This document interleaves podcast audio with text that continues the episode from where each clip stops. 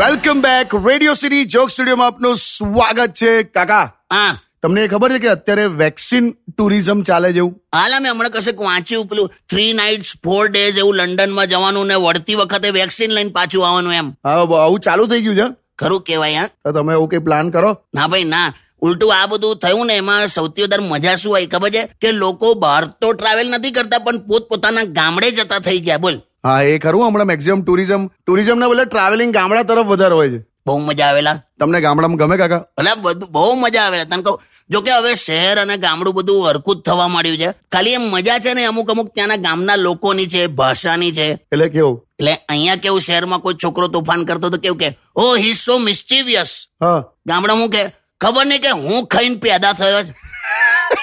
પછી ધારો કે શહેરમાં કોઈ છોકરો નેવું ટકા લાવે હા તો અહીંયાના પેરેન્ટ શું કે "Oh, oh I am so proud of you હા ગામમાં હું કે છોકરો કોનો છે એવું કઈ આખું ક્રેડિટ એના નામે લઈ લે બોલ બાકી બધું હરકું જ છે લા. તને એક વસ્તુ કહું હું ગામડામાં જે શાક બનતી વખતે પાણી વધે ને એ જ આપણે શહેરમાં સૂપ સૂપ કરીને પી નાખીએ છીએ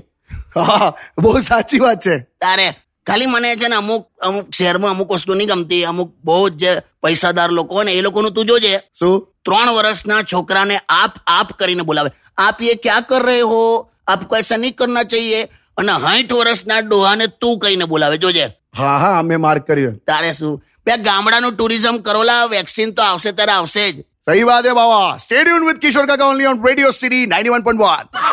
વન Undian. Radio